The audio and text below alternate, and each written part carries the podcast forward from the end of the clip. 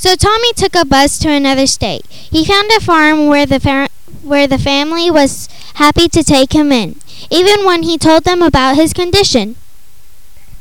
So, I get ingrown toenails every now and then. Tommy helped with the farming and the other work.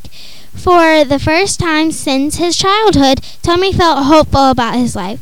Then an accident happened. Tommy, you know you're not you're welcome to stay here. You're a good worker and we like your help. But we can't afford to lose any more tickets, so be careful next month, okay? Okay. Tommy decided to help out by getting a job. I want to pay for some new chickens. He went to work in a diner in a nearby town. It was called Joe's Cafe. Say, Tommy, you are a good worker. You have a way with scrambled eggs. How about working the late shift? You'll get better tips. No, Joe. No, I can't. What a bunch. Mary won't work nights either. I just can't, Joe. Mary Wolf worked behind the counter with Tommy. It was the end of their workday. It's five. Time for us to go. Yes. Full moon tonight. I know. Where's Joe? I want to get home as soon as I can. Me too. Do you live on the farm? Yes. What's the matter with you? Can't you talk? Oh, Mary, I.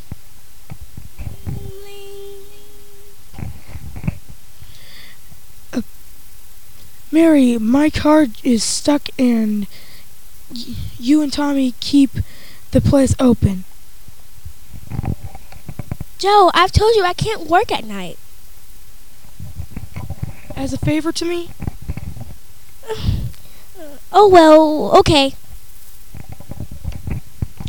As it grew darker outside, Tommy became more and more worried. He kept looking in the shiny part of the coffee machine to see if there were any signs of change.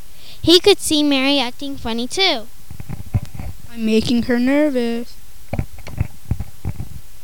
Finally, he saw the first rays of the full moon. Tommy started running out the door. Mary was running too.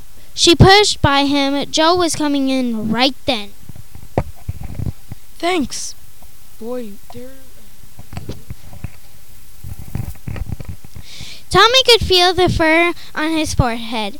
He saw it on on his hands. He ran into the wood. I have to get away before I howl. Where's that hill I saw last month? Ah, there it is. It's over there. As he ran up the hill, he heard a sound that was strange yet familiar. Oh! Mary! Tommy! Mary! Tommy! Ow! Tommy and Mary were both happy to have found a friend at last. Tommy still lives on the farm. Mary is teaching the farmers' children to sing to the moon. So the wolf swallowed Red Riding Hood and they lived happily ever after.